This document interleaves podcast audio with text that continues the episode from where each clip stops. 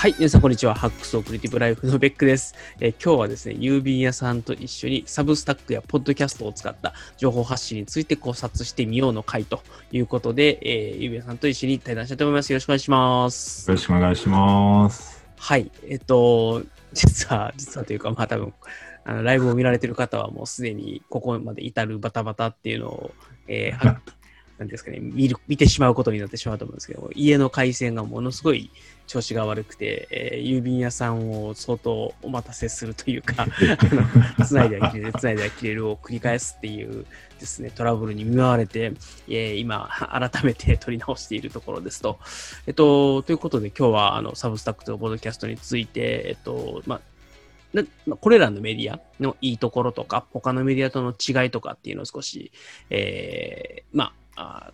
対比しながらですね、えーとまあ、どういった情報発信をユビアさんとしてはされようとしているのかとか、まあ、どういった情報発信にこれらのツールが向いているのかっていうところを、まあ、少しお話しできればなというふうに思っております。はい。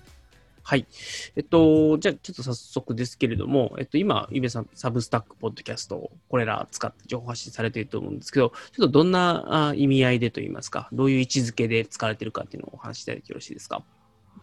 えっ、と、そうですね。まず、えっ、と、ノートと、まあ、ブログと、 Substack があって、あと、まあ、ポッドキャストとか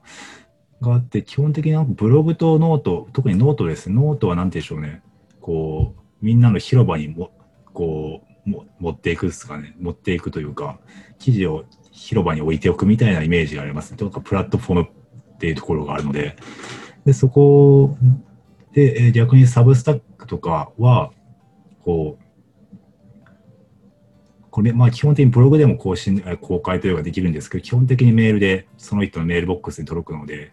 なんというかその人の庭で読んでもらえるようなっていうんですかね、そういう違いがあるかなと思っていて、で基本的に私、あの、結構ニッチなことを話す、話すというか、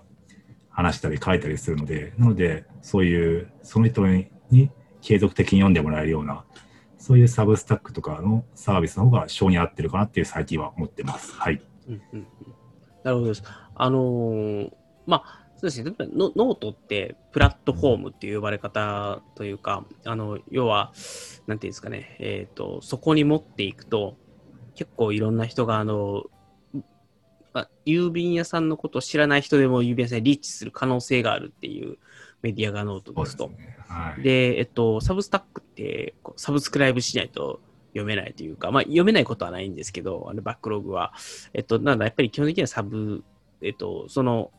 例えば郵便屋さんで郵便屋さんのところにサブスクライブをしてメールを読んだりとか、メール届いた記事を読んだり、あるいは、あの、過去の記事を、まあ、アーカイブという形で見るっていうのが基本的な使い方かなと思っていますと。で、えっと、まあ、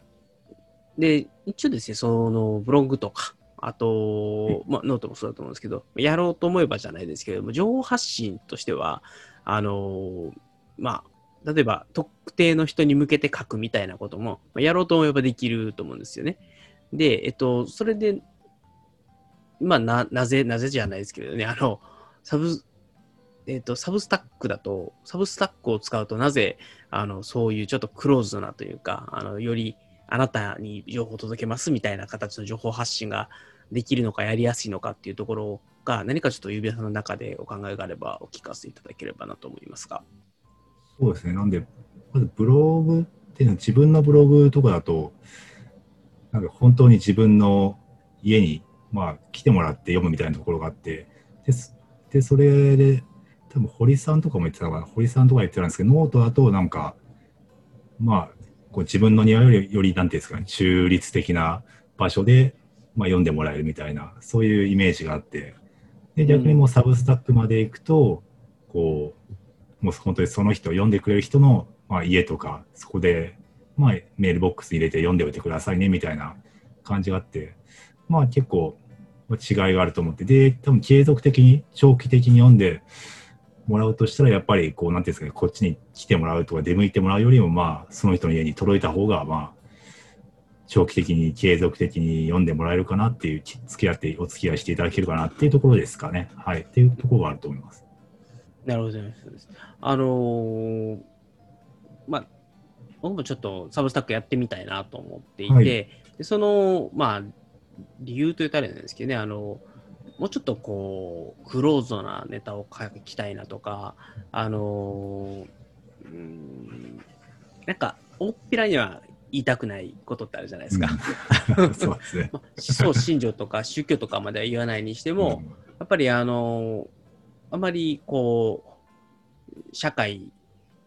に情報として発信したくないというか、でも、ちょっとこれは耳寄りな情報なので伝えたいみたいなことって多分あると思うんですよね。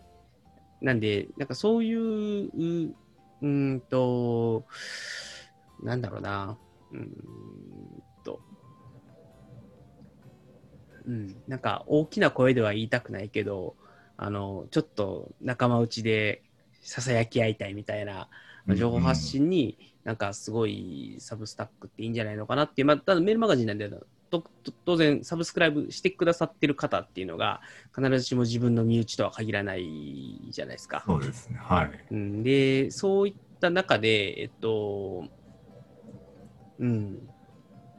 例えばなんですけど、その、この先、サブスクライバーの数が100人、200人、300人と増えてきたときに、あの、はいどうですかね、その、ゆめさんの中で、その情報発信のスタイルというものってなんか変わりそうですか？あどうでしょうね。サブスクライバー増えていった場合。うーん。わからないですね。まあ、でも、ただ、自分で覚えておける数を超えてきてると、くるとまたうん。感じが変わっちゃう可能性はある。こう感じ方っていうんですかね。うんそれが変わっちゃうかもしれないですね。今だと、おああの人とあの人とあの人呼んでるなみたいなのが分かりながら書いてるって感じですかね。そうですね。大まあ大体わかるし、まあ、ちょっとメールアドレスだけなんでわからないこともありますけど、まあでも、まあこの何人、まあ大体こう、なんていうんですかね、顔を思い浮かべてというか、この人に届けようみたいなイメージでは書いてるので、うんまあ、うん、まあ増えていったら、まあどうでしょう、ちょっとその時にならないと、ちょっと想像なんで何ともわからないんですけど、まあ、まあその人に向けて書きたいなとは思いますね。はい。うん、で、今ちなみに、えっと、どういうネタを、ネタをって言うとあれですけど、サブスクライブじゃない、えっと、サブスタックに、えっと、はいはい。投稿するもの、あるいはサブスタックを呼んでくれる人に対して、このメディアってこういうものですよっていう説明をするときに、どうえいう説明のされ方をされますかっていうのと、どういう情報を発信されていますか？ああ、そうです。なんかサブスタックって結構説明、なんか難しいですよね。サブスタックってなんか、なんかメール、メルマガでもないです。し、まあ、ブログも更新できるメルマガなのかちょっとよくわからないですけど、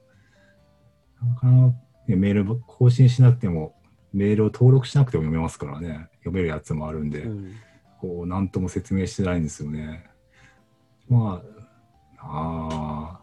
まあ、とりあえずじゃ、ちょっとそこは私もなかなかうまい説明まだ思いついてないので、あまあ、なのでその、なんで、はい。あの、さ指輪さんがどういうう情報をそこに出していこうと思ってるかっていうところを、はい、そうですね。えーっと、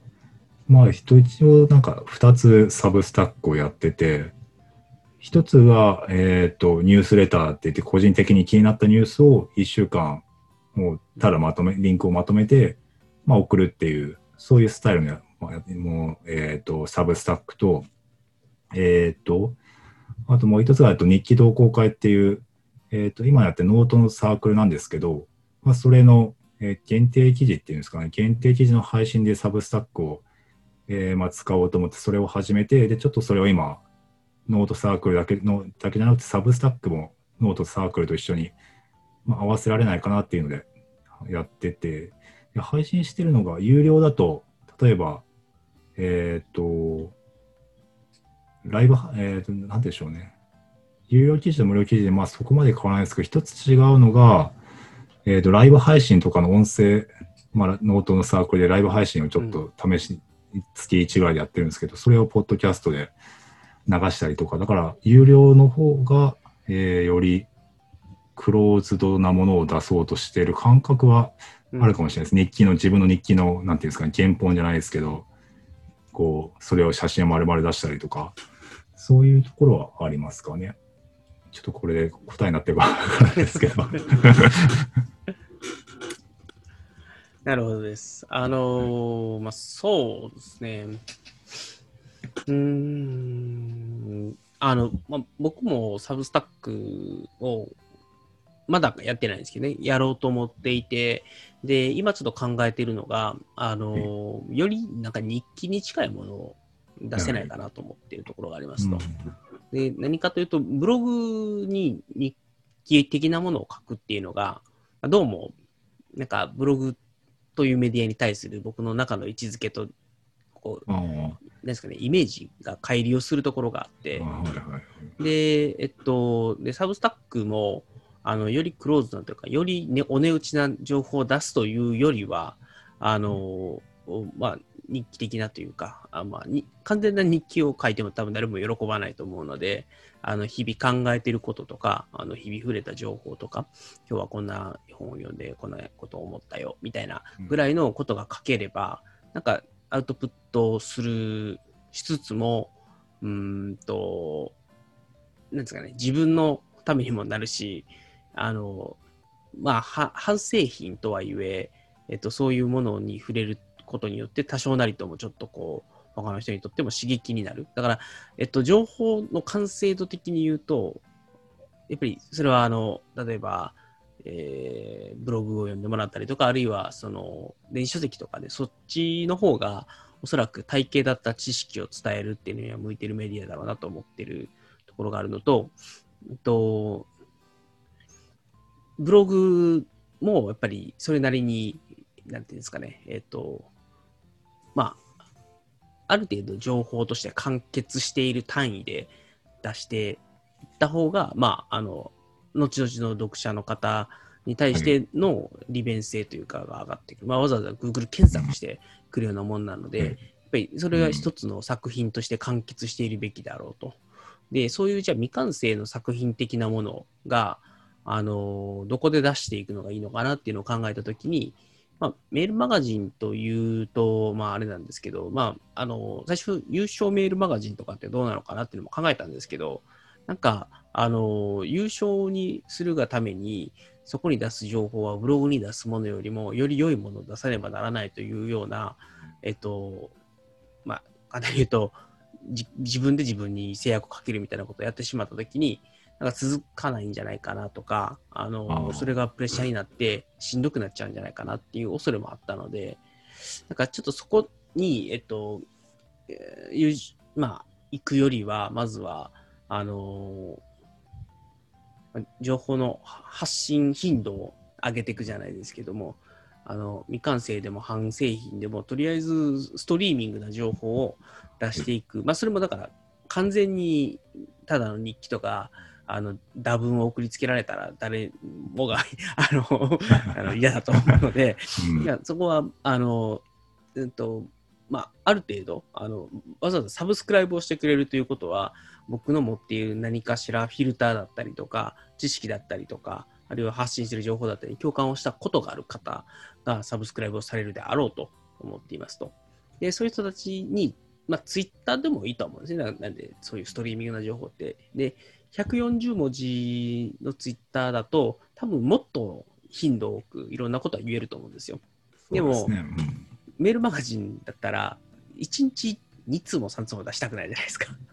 そうですね。受け取る方もしんどいと思うんですよね。なんで、まあ、うんと、まあ、ツイッター以上、ブログ未満の、こう、ストリーミングな情報の出し先として、まあ、いいんじゃないのかなと思って、サブスタックを使ってみたいな、からまだ先には進んでないんですけど、ちょっと、うんあの、そういう位置づけで使ってみようかなっていうのを、まあ、まず今思ってるです。はい。なるほど。はい。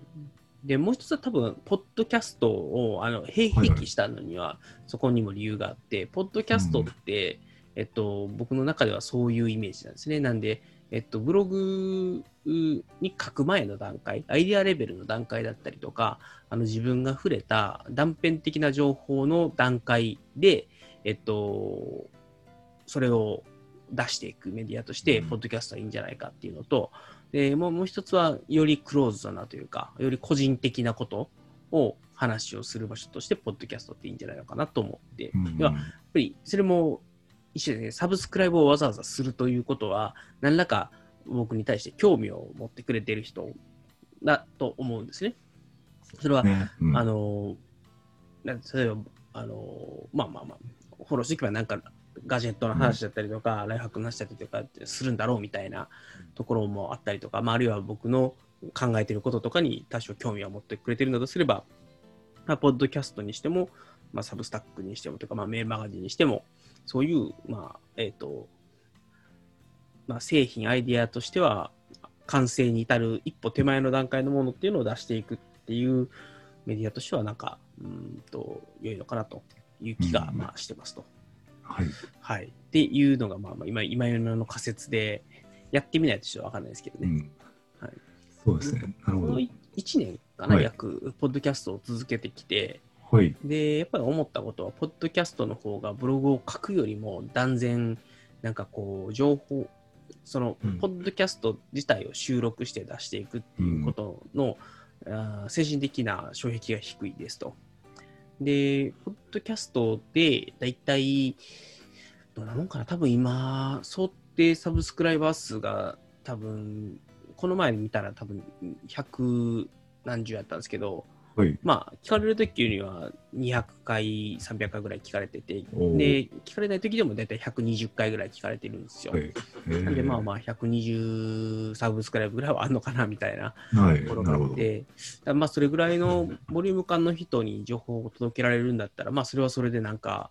まあ、やるのも面白いなと思いながら、ポッドキャストは続けていて、で、あとは、あの、メルマガ？も、あの、多分、まあ、そういう、ある程度同じ、いなんていうんですかね、層の人というか、に、はい。えっと、うん。まあ、読んでもらえるんじゃないのかなっていう期待値があって、ちょっとさすがに、やっぱり、ね、ゼロだと、こう、あの、サブスクライバー数ゼロのところで投稿するのはちょっと厳しいなと思ってるんですけど、うん。ある程度、多分100ぐらいからスタートできるんじゃないかみたいな。はい。期待値は、はい、ありながらやっていきたいなみたいなのがありますと。逆に言うと、だから、あの、多分ゆ、ゆきさんいらっしゃるじゃないですか、あの、数学がある。はいはい。ゆうきさんもどっちかっていうと、日々考えていることみたいなのをあそこに書かれてるっていう感じそうですね。は。ないので、なんか、まあ、ただ、その日々考えられていることがとてもレベルが高いので、参考にはならないっていうか、あれを期待されるとちょっと辛いみたいなのが、まあ、はいなんかちょっとそういう使い方ができればなっていうのはちょっと思ってます。はい。ツイッター以上ブログ未満みたいなイメージってことですよね。はい。なるほど。でうんかつちょっとツイッターとかブログよりもクローズドなというか、まあ、いあの時にはコンテキストをはしょるというかね、あのはいより高いコンテキストを想定して書いちゃうみたいな。だから、あの例えばなんですけど、例えば倉下さんのブログの読者さんだったら、あはい。の倉下さんのメルマガを読むときに、あの当然知的生産の技術がポンと出てきても、ああ、あれねって、まあ、まあなるわけじゃないですか。なんで、あの、そう、例えば。あのまあ、ここでも今、倉下さんって話をしちゃったんですけど、多分 YouTube で倉下さんっていきなり言われてもわからない人がやっぱ多いと思うんですよね。でも、僕らのコンテキストを共有してる人たちだと、ああ、うん。倉下さんね、あの、あの倉下さんね、あ青い倉下さんねってなるなるわけじゃないですか。なんでうん、なんかそういうちょっとハイコンテキストで、えっと、まあ、反製品というか、なんかもう、想定読者はすでに僕のことを知っていて、ある程度僕の今まで発信してきた情報とか僕の周辺もある程度は知ってる人。で、ま、全くそれでやってしまうと、あの、多分相当、なんですかな、新しい人が入ってきた時にしんどいと思うので、はいうんまあ、あの、ちょっとその辺は気をつけながらも、まあ、でもやっぱり、えっと、うんまあ、ブログとかで書こうとすると、あの、例えば、いろんな周辺の情報を説明するのに1000、千から2000文字ぐらい費やして、合計3000、4000文字になりますっていうのが、メルマガの形中だったら多分2000文字ぐらいにきっと抑えられるはずみたいな、ハイコンテキストをよりハイコンテキストなあの文章にしていくことによって、まあ、発信する側もね、まあ、楽になるし、より濃いというか、より あのニッチな情報、先ほどのあの指輪さんで言われてる通りだと思うんですけど、ニッチな情報を出していくっていうのに向いてるメディアなのかなというのは、まあ思っているところですね。はい。そうですね。なんか、最近記事で読ん、なんか記事で読んだんですけど、なんかプロセスエコノミーみたいな、うん多分、ケンスーさんとかノートかなんかで書いてて、漫画家さんとか書いてるところとか、書いて、出したりとか、なんかそういうのはまあ、結構前からありましたけど、そういうのはやっぱり最近また戻ってきてるのかなっていうイメージはあって、なんか前、ああ、なんだったかな、なんかあの映画忘れちゃったんですけど、すごい、その、なんだろうな、えーっと、クラウドファンディングでやったようななんか映画もなんか、すごいプロセスをすごい出してって、最終的にすごい大ヒットになった映画みたいなのも、うん、あったので、うん。だからそういう、なんかニッチで、かつこう、多分ポッドキャストも、多分ベックさんに興味ある人って結構プロセスというか、こう何を考えてじゃあどういうことをやるのかなみたいなことに、まあ、こう興味がある人というか、そういう方は聞いてると思うので、なんかそういう、だから、うん、とても、うん、読んでみたいなというか、ありますね。サブスタックとかでも考えてることとか。なんか、こういう方がいいかちょっとわかんないですけど、あの、やっぱりある程度、こう、いろんな知識を得てくると、その、自分の中でその知識を表面に出してこようとするときに、なんか、あれもやんなきゃ、これもやんなきゃ、ああ、めんどくさいみたいな感じに なりがちなんですよあね。ありますね。でただそれをやってしまうとやっぱりその情報を生み出すというところに、えっととても生みの苦しみを毎度毎度伴うことになってしまうっていうのがあってで、は何もやらないと何も出てこないじゃないですか当然ながら。でね当然ながら何かしらに着手をした方がいいんですよね。そうしないと何も前に進まないので、半製品でも何でもちょっとずつ情報を出していくっていうことをやっていくとかってやっていかないと、ああ、今日もあれをやる時間がない、これもやる時間がない、あのまとめまとまって文章を書く時間がないので、やめておこうみたいなのが、うん。まあやっぱり続きがちなんですよね。で、当然だから、はい。あの、こういうメルマガとか、ポッドキャストみたいな活動をやっていくと、あの本来もしかしたらそこで30分とか1時間とかっていう時間を日々積み重ねていって、あのブログとか本とかって形になってたかもしれないものが、まあ、そっちに費やされてしまうので、あのもしかすると他の情報発信が減るかもしれないんですけど、でも、はい。多分なんですけど、僕の今の仮説としては、やっぱりそういうあの半製品の状態でもいいので、あのまずはこう日々生産をしていく、生み出していく方が、あの最終的なその形のブログとか、電子書籍みたいなアウトプットとか、まあ本とかのアウトプットとかに至る実は近道なんじゃないのかなっていうのは、ちょっと一つ仮定仮説として持っているところではあります。ああ、そう、そうですよ。なんか私もポッドキャストで話したことを、なんかそこから思いついて派生したことを書いたりとかってするんで、やっぱ何かしら出さないと、なんか結局そのままなくなっちゃう感じはしますよね。はい。うんうん。なので、ポッドキャストいいですよね。ポッドキャストと特に。はい、ポッドキャスト、ポッドキャスト、そう、ちょっとポッドキャストもお聞きしたいんですけど、はいあの、ユータイムは、はいは まるの時間ですの、ユータイムは、あれは、指輪さんにとってどういうメディアなんですかね？い。えーっと、そうですね。たまあ多分ブログにもツイ、ツイッターだと足りなくて、でも他に書く感じでも、ブログに書くほどそんな多分書けないだろうなぐらいの日々思ったことを発信するって感じですかね。うん、はい。本当に。はい、収録が、あのこれ本当、た大体収録するのって、子供と妻が風呂入ってると10分、15分とかやってたりするんで、本当そういう、ちょっとしたアウトプットって感じですね。はい。なるほど、なんか、あのーうーんと、多分僕が割と聴覚優位の人間というか、あのーま、喋る方が割と書くよりも、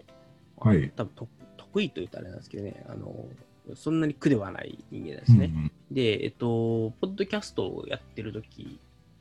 に喋れる内容と、それをいざ文章に直そうっていう時に、えっと、ポッドキャストの方が断然心理的障壁が低い、うん。いいというか、まあ、なんだろう、認知リソースが少なくできるっていうえー言い方がいいのかもしれないですね。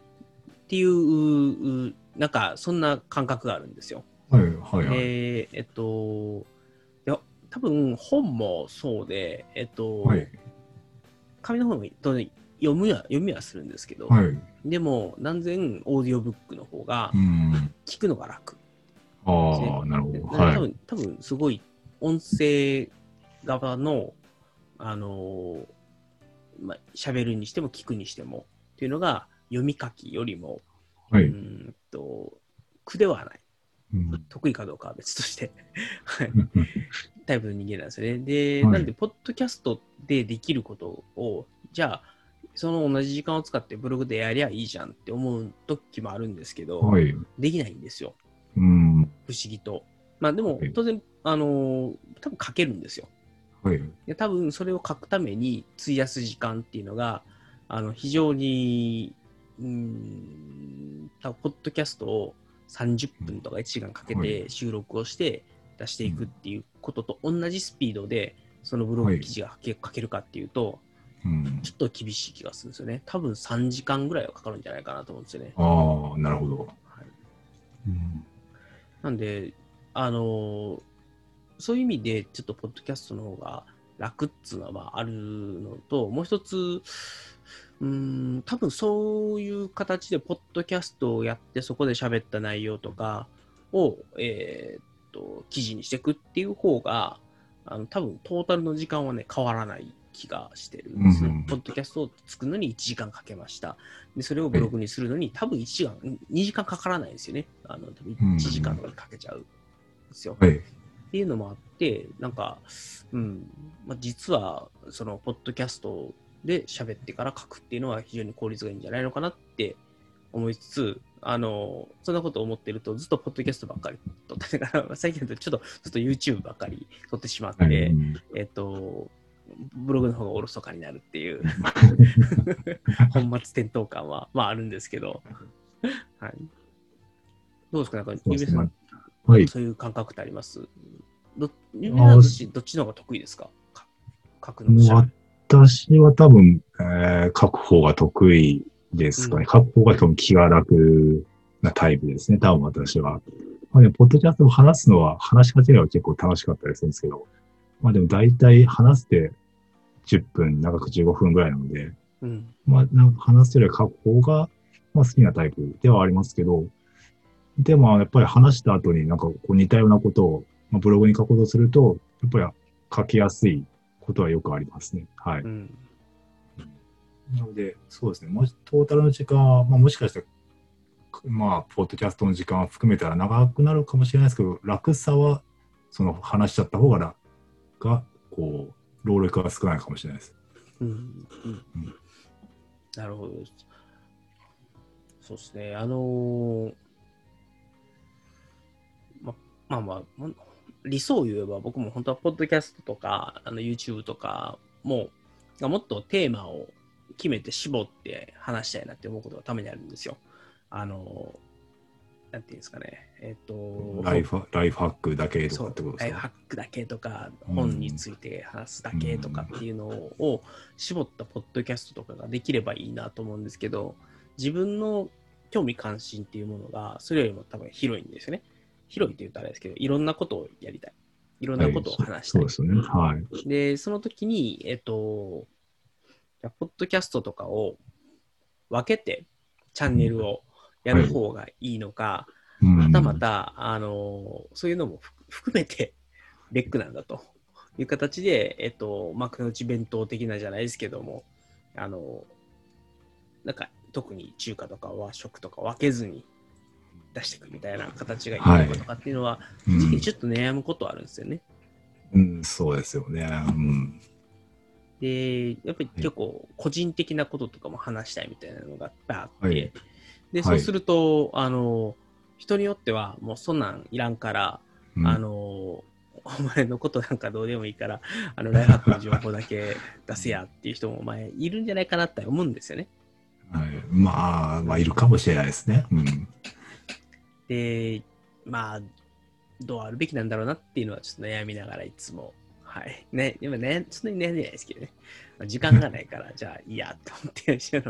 あの、一番手間のかからない方法でいこうって言って、一つのチャンネルに全部ぶち込んでるんですけど、そう、まあ、そう、私もそうですね。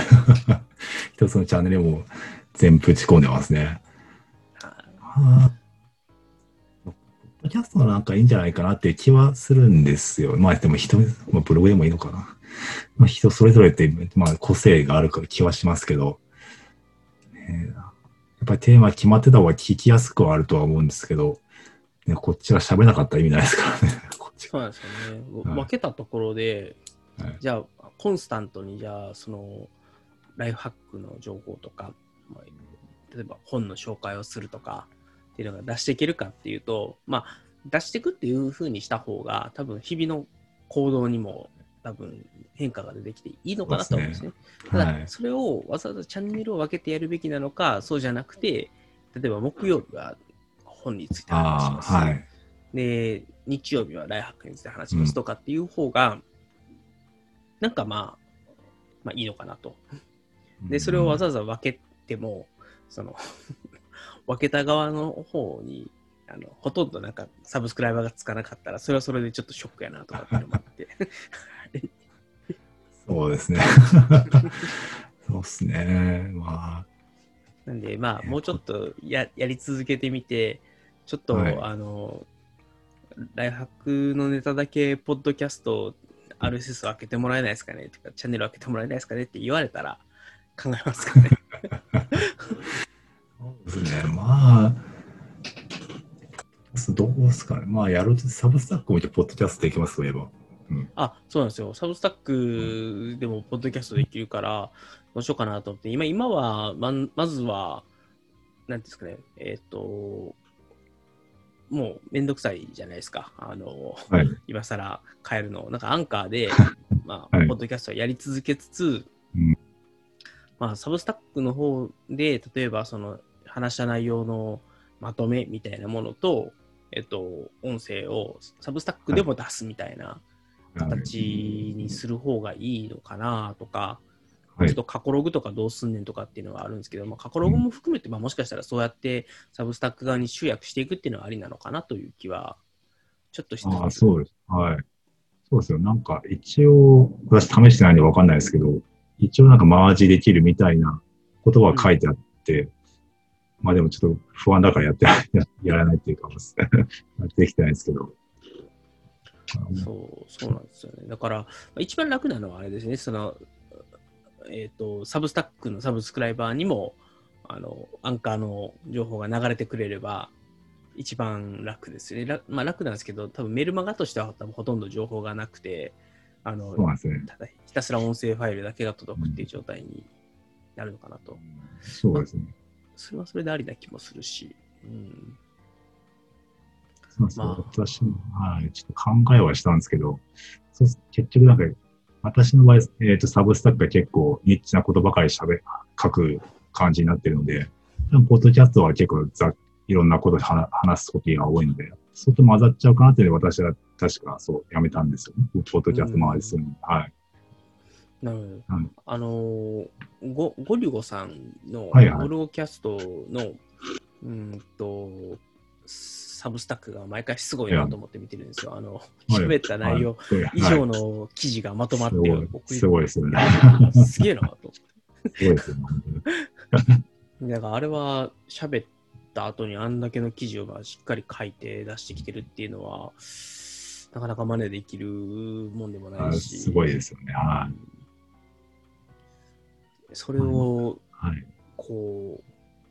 真似したら多分辛いなと。やっぱりあれは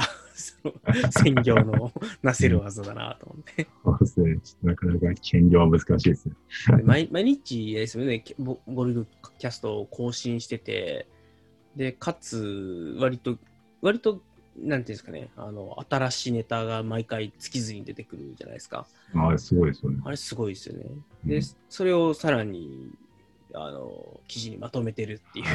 凄さ。そうね。しかも多分何回か分を1個にまとめてるのかな、確か。そうです。多分何回か分まとめて、あれちょっとサブスタックに出してますね。で、なんか記事も、ゴリゴ、ゴリゴ .com にも確か記事が、ねまとま、なんか、まとめられるやつは出してるんですかね。うーん。最近はモニターの記事とかも出してましたしね。モニターさんとか。ねいやーちょっと、ね、なんか真似するとやけどしそうなんでやめとこう。理想的ではあるんですけど。なかなか難しいです。なるほどです。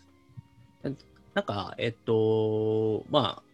これから、例えば、はいポッドキャストとかサブスタックというかね、メールマガジンとか、はいま。あ、ブログとか、YouTube とか、いまあ、いろんな表現方法があると思うんですけど、はい。始めようと思う人がいたとしたら、なんか、はい。アドバイスというかね、こういう風に使うといいよみたいなのってあります？始めるんだったら、やっぱりノートじゃないですかね。やっぱ人がいますし、うん今ブログ始めてもなんか、多分私が今ブログ始めて全然読んでもらえなそう。そうです。Google Analytics がもうやばそうなんですよ。ブログの打ち込みようがね。そうなんですよ。ノートならまだね、こう、書いても、結構ね、なんか、タグとかつけて読ん読んでくれたりする人もいたりするんで、うん。だから、初めだとやっぱりこう人のいるところにノートとかで書くのがいいのかなって気はしますね。なるほどです。そうか。まあ、そうですよね。だから、まあ、これからと言ったのって多分なんですけど、あの僕とか郵便、まあ、郵便さんもそうですし、まあ、多分今お話に出てきた倉下さんとか、えっとはいさんとか、いう人たちって、あのまあ、言っても、この10年ぐらいの積み上げがあって、うんあのゼロスタートとはちょっとさすがに言えないうん。ですね。なんで、やっぱり、いいと、まあ、例えば僕も YouTube 全然そこまでめちゃくちゃできてはないですけど、まあ、この前100人ぐらい登録者数が来て、で、えっと、まあ、ポッドキャストも多分百数十人がいて、まあ、サブスタックはまだちょっと大々的に言ってないので、大々的に言ったときに、おそらく、まあ、100人ぐらいは、まあ、まずそういう層がいて、で、はい。もう少し緩やかに僕のことを知ってる層っていうのが、多分1000人単位ぐらいでいて、で、えっと、っていうところからやってるので、あの、まあ、言ってもまあまあまあ、そういう情報を出したときに、えっと、100人も呼んでくれるんやったら、みたいなのがやっぱあるんですよ。あので、ね。まあ、それが例えば10人でも20人でも多分やる気は起きると思うんですけど、やっぱりうんゼロとかだとやっぱり辛いかなっていうのがあるときそうですね。はい。うんまあどこから始めるのがいいのかなっていうのを考えたときに、やっぱあれですか、えっと、まあ、ノノートは見ましょうと。で、ツイッターとかってやっぱり SNS はあった方がいい。うん、そうですね。うんっていう、うん、やっぱり、呼んで、まあ何が目的かによるとは思うんですけど、呼んでもらいたいっていう目的があるんであれば、やっぱり、人のいるところに書いたり、ね、ツイッターとかでツイートした方が良いのかなっていう気はしますね。なるほど、なるほど。なんで、まあ、例えばこの配信も多分ほぼほぼ、多分何人かの方がチラ見はしてくれてるとは思うんですけど、はい。まあ実質的にはライブしてるけど、ほとんど見てもらえてない状態じゃないですか。そうですね。まあそれもいいんですよ。あの、そんなもはい。んなんそれはで。で楽し楽しいですから。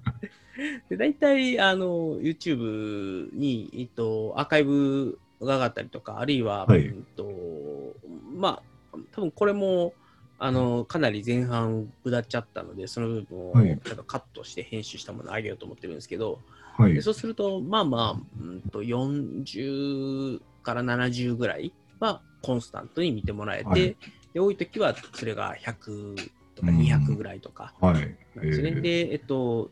あの YouTuber 的に言うともう全然なんですけど、YouTuber で言っちゃうとでも100万とか言っちゃうから、僕が基準がポッドキャスターなんで、はい。あの、ポッドキャストの人数とかで考えたら、もう100もうもいたら結構もうすげえ100すごいですよね、もう。だから、なんか、うん。まあ、まあ、やっぱりあれですよね、ちょっとメディアミックスじゃないですけど、そういうのをやって、えっと、ちょっとでも自分の出す情報が、なんかリーチしてほしい人にリーチするみたいなのをやるのは、まあ必要なのかなというのと、でなんでまあ、それが多分僕がもともとうんと YouTube を始めた理由なんですよね。うんあの、多分メールマガジン、多分じょこのた手の情報発信ってメールマガジンとか、あと、あの、ポッドキャストがあれば、多分十分ことは足りると思うんですね。で、あとは、まあ、ブロ僕の場合、ブログはいというところにある程度のチャンネルとしての強さは持ってはいるので、あのそこでしっかり情報を発信していけば、あの下手に多分、まあ別にノートに書かなくても、あのブログでも十分だし、まあ、まあでも、多分ノートに書いたらノートに書いたなりの何かしらのよはい。良きことはあるんだろうなと思いながらも、ちょっと手を広げすぎて、あの、どっちつかずになるのも嫌だったので、今ははいどっちかっていうと、ブログを柱にして、えっと、ポッドキャスト、YouTube っていうのを、まあ、その、えーっと、まあ、情報発信の、ちょっと、はいなんていうんですかね、えーこの表現が伝わりにくいとは思うんですけど、グラディウスでいうところのオプションってあるじゃないですか。本本体に付随してくるはいはい赤い玉。はいはい。あんな感じのイメージなんですよ。これ、な、な、うんこういうことを言うからね、若い人にリーチしたいんですね、僕の話はね。そう。だからラリ、ウスですね。そう、はい。そう、そういう感じで今、うん、やろうとしていて、で、まあ多分ノートに行って、ノートという戦場で、こう、戦ってみると、それはそれでもしかしたら、あのノートの中で読まれるということは、やっぱり、あ、あそこって結構今多分すごい、あの書き手の層としても厚いんですよね。まあ、メディアムも、うんそうですね。あのはい。海外だとそうなんですけど、やっぱりプラットフォームとして力があると、やっぱり非常に面白い記事を書く人って結構集まってくるんですよね。はい。でそうですね。まあ、ノートって結構プロも書いてたりするじゃないですか。はい。なまあ、ケ cakes もそうですけど、うん、なんか、やっぱりそうですね、その、よ読ませる記事を書く人っていうはい。のがはい。多いところで読まれるっていううん。のがどこまでいけるかっていうのをちょっと、まあ、試してみるっていう意味で、ノートを、なんだろうな、もう、うん、うん、うん、なんかちょっと見えてきたな。えっと、多分ノートは半製品を出す場所では僕の中ではないなと思ってるんですよね。はい。はい。で、どちらかというと、あの、今まで自力で頑張ってなんとかいろんな人にリーチしようと思って、ブログとかツイッターとか、あのやってきてとか、最近ポッドキャストやって YouTube ってやってきた中で、仮にまあ、その、そう、それってやっぱりある程度、こう、ちょっとずつちょっとずつ増えていくというか、うん。うんと、まあ、昔だとブログがバズってたんで、あの、そういうバズりである程度こう知名度上げるとかっていうのは、まあ、はいなきにしもあらずだったんですけど、今ってちょっとはい。ブログでバズるのって非常に難しくなってきてるうん、そうですね。それに近しいことをやるメディアとしてノートを位置づけるっていうのはありなのかなという、うんまあ、そういう意味ではあのひ非常にこう、まあ、無償の記事である程度興味を持た持ってもらって、うんで、ねえー。と有料の記事は、まあ、それで儲けることというよりはあのこの人の有料記事を読んでみたいと思われるような記事を出して無料のはい。記事から有料のところに行く人がこれだけいるってことは僕はじゃあそれだけ評価されてるんだっていうのを、まあ、か確かめる場所としてはすごくなんかノートっていうのかなといううん。気がしていて、まあ、ただそれを言っちゃうとあれですよねあのさっきのここれから始める人のはい。スタートポイントとしてのノートっていうのがちょっとハードルが上がっちゃうかもしれないですけどでも、まあ、そういう意味ではチャンスは割とみんなに平等にあってでブログとかだと、ツイッターとかが非常にこう、はい。あ力があるというかいろんな人にフォローされていてその人がはい。一言発したときにそれが多くの人に波及する人であればあるほどやっぱり、まあ、ブログを書いたりとかそのはい YouTube をしたりとかっていう時にもね。やっぱ。り SNS での拡散っていうのがあったと思うんですね。うん。で、それが、あの、ノートだと多分そこが結構フラットというか、まあ、ある程度、あの、まあ、挑戦あるタグに挑戦をしていくことによって、そのタグをフォローしている人たちが、あのまあ、読んでくれる可能性もあって、それ読まれて、おこいつ面白いやんって思われたら、まあ、どんどんそうですねはいううん。うん、なんで、非常になんかこう、誰に対しても開かれた、はい あの、挑戦の場であるっていうのは、なんかそうです。まあ、はい。そうですね。ノートはやっぱり、ある程度やっぱり人がいて、まあ、あれ、偏りはあるとはいえ、見て読んでもらえるっていうのはあると思うので、うん。やっぱり始めるとしたら、もう読んでもらいたいのであれば、ある程度ノートはいいんじゃないかなっていう気はしますね。うん。ちなみにその、指輪さんっはていノートをだいぶ書かれてると思うんですけど、はい。結構読まれますか？ああ、まあその結構はどれくらいかによりますけど、私としてはあ結構これの、この記事でもこのぐらい読んでもらえるんだっていう感じはありますね。ブログよりも読んでもらえてる気はしうます。ん、なるほど。はい。うん、あ指輪さんのブログもそん、うん、まあ、割と、はい。この界隈では知ってる人が多い多いじゃないですか。あそう、そうかもしれないこのですね。界隈、この界隈だって話だけど。界隈とか。っていうのがある中でも、まあそう感じるっていうことは、まあまあ、そうか、そうなのか。そうか。ちなみになんか、ノート的なもので、はい。何か他に、こう、ん？これからそういう、こう、チャンネルを築き上げていく上で、ノート的におすすめできるメディアってありますか、ノート的に、えっ、と、ノートと同じようなメディアっていうことですか？そうですね。あノートの使いノー誰に対しても機会は平等にあって、はい。みたいな、あの実力があれば、シンデレああ。ラストーリーが描けるような。どうすかね私わかんないですけど。まあでもなんか最近いろいろなんか、なんでしょう。プラットフォーム的なのが、例えばクオラとかっても一応あれも、うんうんまあ、プラットフォームといえばプラットフォームなんですかね。なんでそこでまあある意味いい返答をみんなにしていけば、もしかしたらっていうところはあるかもしれないですよね。うん。うん。うん。確かになるほどなるほど。コーラか。なので結構そうですね。目的によってだから結構違う可能性はありますよね。どういうことをしたいのかっていう。うん。なんかあのーまあ、YouTube とかも、まあ、はい。うんと、まあ、どちらかというと、個人メディアというよりはやっぱりプラットフォーム色が強いじゃないですか。はい。そうですね。でまあ、悪く言うと、えっ、と、個人がいきなり参入したときに、えー有名な人たちに勝てないんですね。うん、そうですね。僕の動画の関連動画に、はい。有名な人たちの動画がバーって並ぶんですよ、やっぱり。ああ、そうなんですね。並ぶんですよ。並ぶんや、みたいな。しかも僕、本人のはい。そのリコメンデーションとして、他の人の動画が並ぶ。なんでそれだけやっぱりよよく見られている動画というか、評価が高い動画がはい。より多くリコメンデーションされてきている。なるほど。まあ、す強い人がさらに強くなってしまう感じなんですね。ですねなるほど。まあ、当然、なんかそういう人たちは、その動画評価されて多くの人に見られるに耐えうる動画を作ってはいるので、まあ正しいんです。僕がやっぱり素人ながらになんか喋って、編集もままならぬまま出している動画と、あの非常に練られて、ちゃんと編集もされている動画を比べたときに、後者の方が圧倒的にいいのは間違いないんだけど、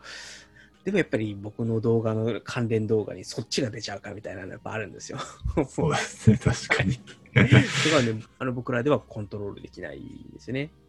まあ、それはあの当然、ノートもまあそそうそうではあるんですね。あの本人というよりはやっぱり他の人も含めて、えっと、より良いと思われるであろう記事っていうのがリコメンデーションされるのはまあ間違いないんですけど、そうですね。うんでも多分ノートの方はよりひ機会平等な 気がする。その人のフォロワー数とか再生数とかプラスじゃない形でやっぱり見られてるかなという気がするんですよね。まあ、てか分かんないですからね、外から見たら。そうですね記事が何記事読まれてるかとか。はい。YouTube はもう何万回再生とか見れますからね。ああ、そうですね。はい。そうですね。そうそうノートでもいいねの数は結構違ったりしますけどね。う、うんん。記事がね。まあでもそれも、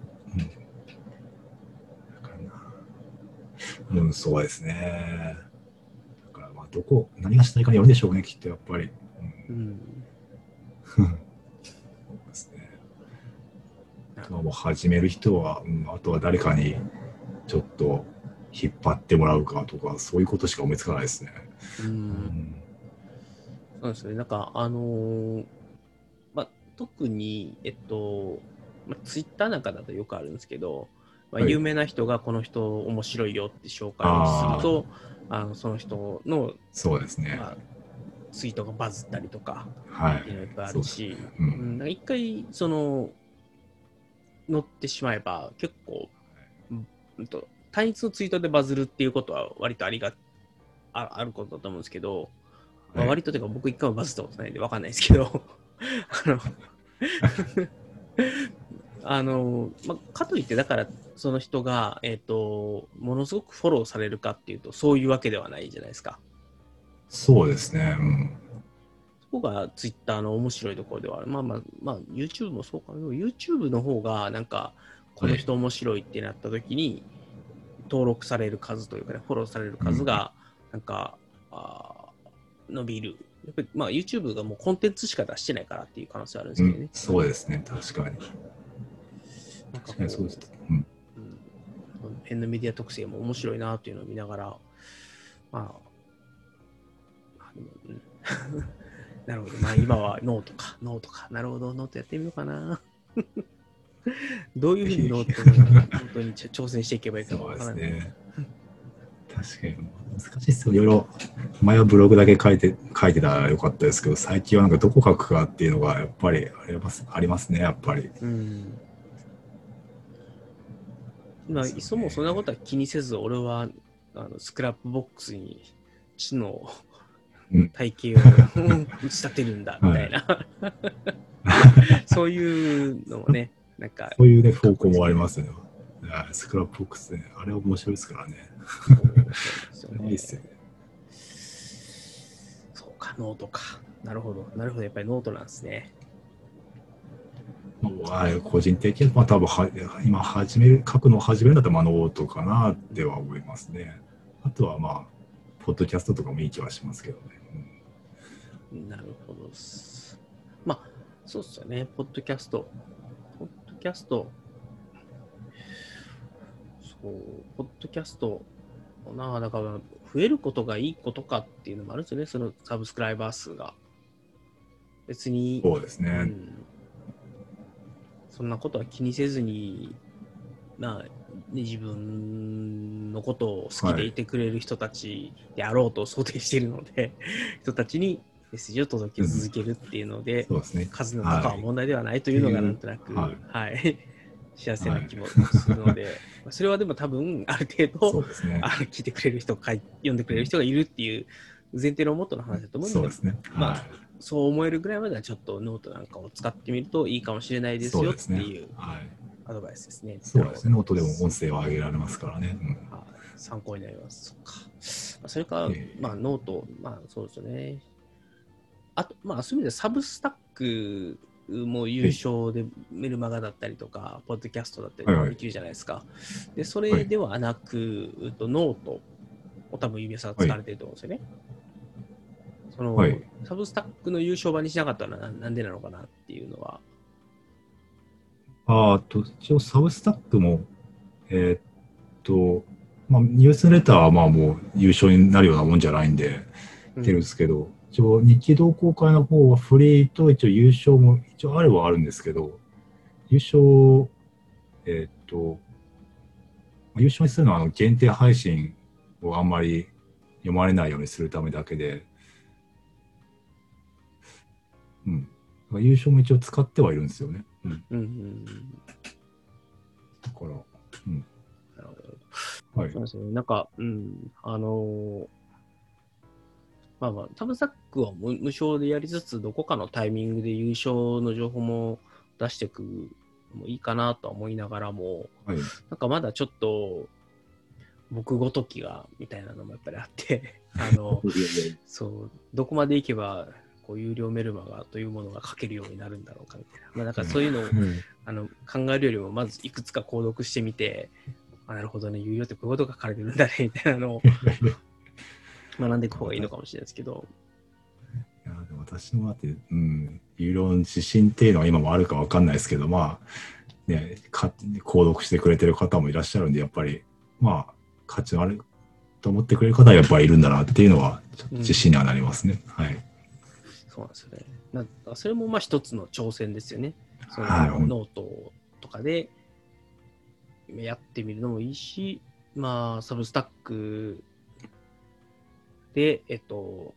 まあ、無料版もやりつつ、有料版をやってみたときに、どれぐらいの、まあなんだろうね、この言い方はあんまり好きじゃないですけど、コンバージョン率があるのかみたいなのを見てみるのもはいうん面白いのかもしれないそうですね。なという気はしていて、まあ、なんか、うん。まあ、それでもし、なんかこう、まあ、わかんないですけどね、例えば、昔からよく言われるのが、あの、はい。一人のアーティストが、とりあえず音楽で食っていくためには、あの、1000人ファンがいればいいとおなるほど。話がまああるんですよ。で、えっと、まあ、それつまりまあまあまあ、その人の出す曲だったり、まあ、まあ、C、CD というかね、を買ってくれる人がはい1000人いれば、とりあえずうんビジネス的に、インディース的にはペイできると。まあまあ確かにそんな気はしますね。はい。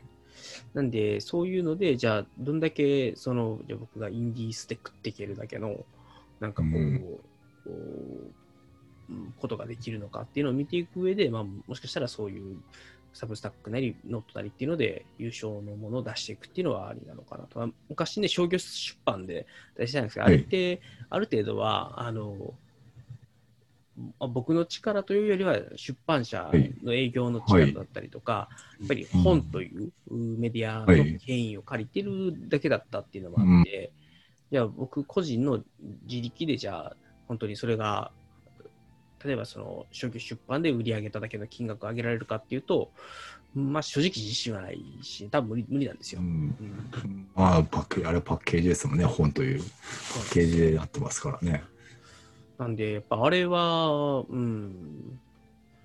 です倉下さんとかっていうのは、あれがなくても生きてきてる人たちなんで、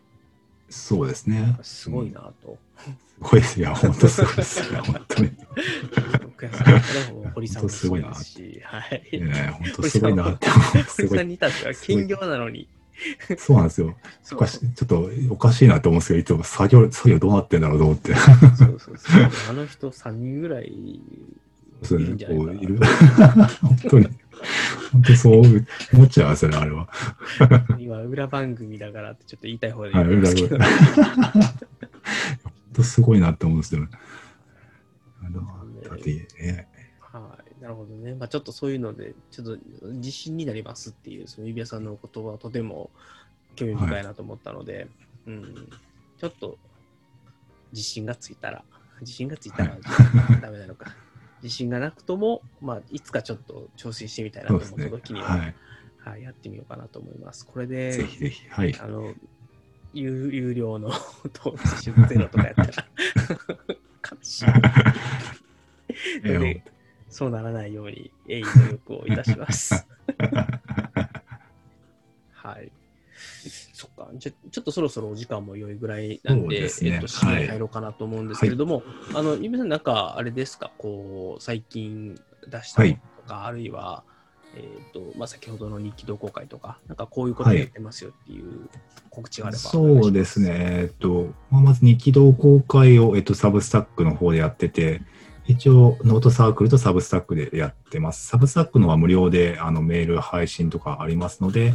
ろしければ、えー購読してくださいっていうのと、あと多分年末年始、はい、そちらまでお願いします。あと多分、多分年末年始あたりに一冊出せるかな、電子書籍を出せるかなというさすがですね。やっぱり年に一冊は必ず出す。年に一冊頑張りますっていうところで。素晴らしいですね。その有言実行っぷりがかっこいいですよね。いやいやいや、僕ただ地味にやってるだけです。で次はテーマは何ですか？で、まあ一応日記で、はい、やってます。おーじゃあ日記のすすめの何かこう続編というか、そうですね。ま。あ、はい、まだちょっと、うんはい、公にはできない感じなんですけど、まあ、いつもとはちょっとち、今まで、今までのとはちょっと違う感じの本ですね。はい。はい。というわけで、お楽しみにしていただければと思います。楽しみにしております。はい。はい。んじゃあ私も、あの、多分きっと、えサブスタックをこの配信の後に、はい 何か記事でも上げてやろうかなと思うので、はいえっと、はいそうですね、ちょっとでも興味がある方は読んでいただければ、あのこの配信でか語ったような内容を 入れていこうかなと思うので、はいえーぜひよろしくお願いします。はい。じゃあ、えっと、あ、そうか、最後あれだけ言わせてください。あの、こちらの番組ですね、えっと、ベックスハックスレディオ、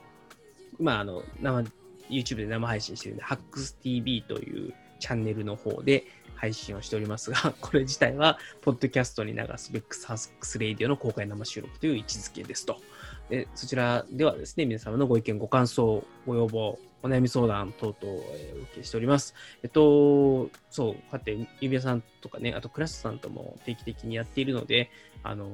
まあ、ちょっと僕じゃ心もとないから指輪さんに聞きたいなっていう方もですね、ぜひ、あの、指輪さんに話をすると、言 う言うタイムの方に直接言ってもらった方がいいかもしれないですけど、あの、いやいただければね、指輪さんと一緒にお答えしていきたいと思うので、ね指輪さんと一緒に回答してほしいっていう場合は、必ずこの回で取り上げるようにします。はい。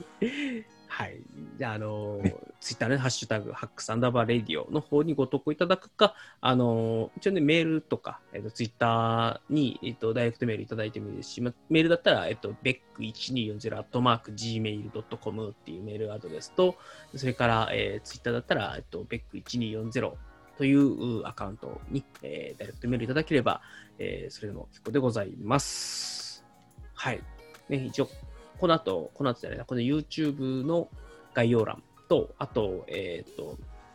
えーポッドキャストの概要欄にも、あの、それらの投稿先、あと今日は、ゆびさんに来ていただいているので、ゆびえさんのメールアドレスと、ノートと、えっ、と、サブスタックのアドレスも含めて、えっます。と、書いておきますので、ご興味ある方はぜひぜひご登録、サブスクライブをよろしくお願いいたします。ということで、終わりましょう。日曜日の夜遅くまでありがとうございました。いやいや、ありがとうございました。また2週間後ぐらい、ちょっと年末年始なんでね、またちょっとその辺、そうですねさせていただいて、はい。はい。ぜひぜひ、やらせてください。はい。はい。それではまた次回、指輪さんとお会いできることを楽しみにしていますので、皆さんもぜひ聞いてください。それでは皆さん、はいさようなら。さよなら。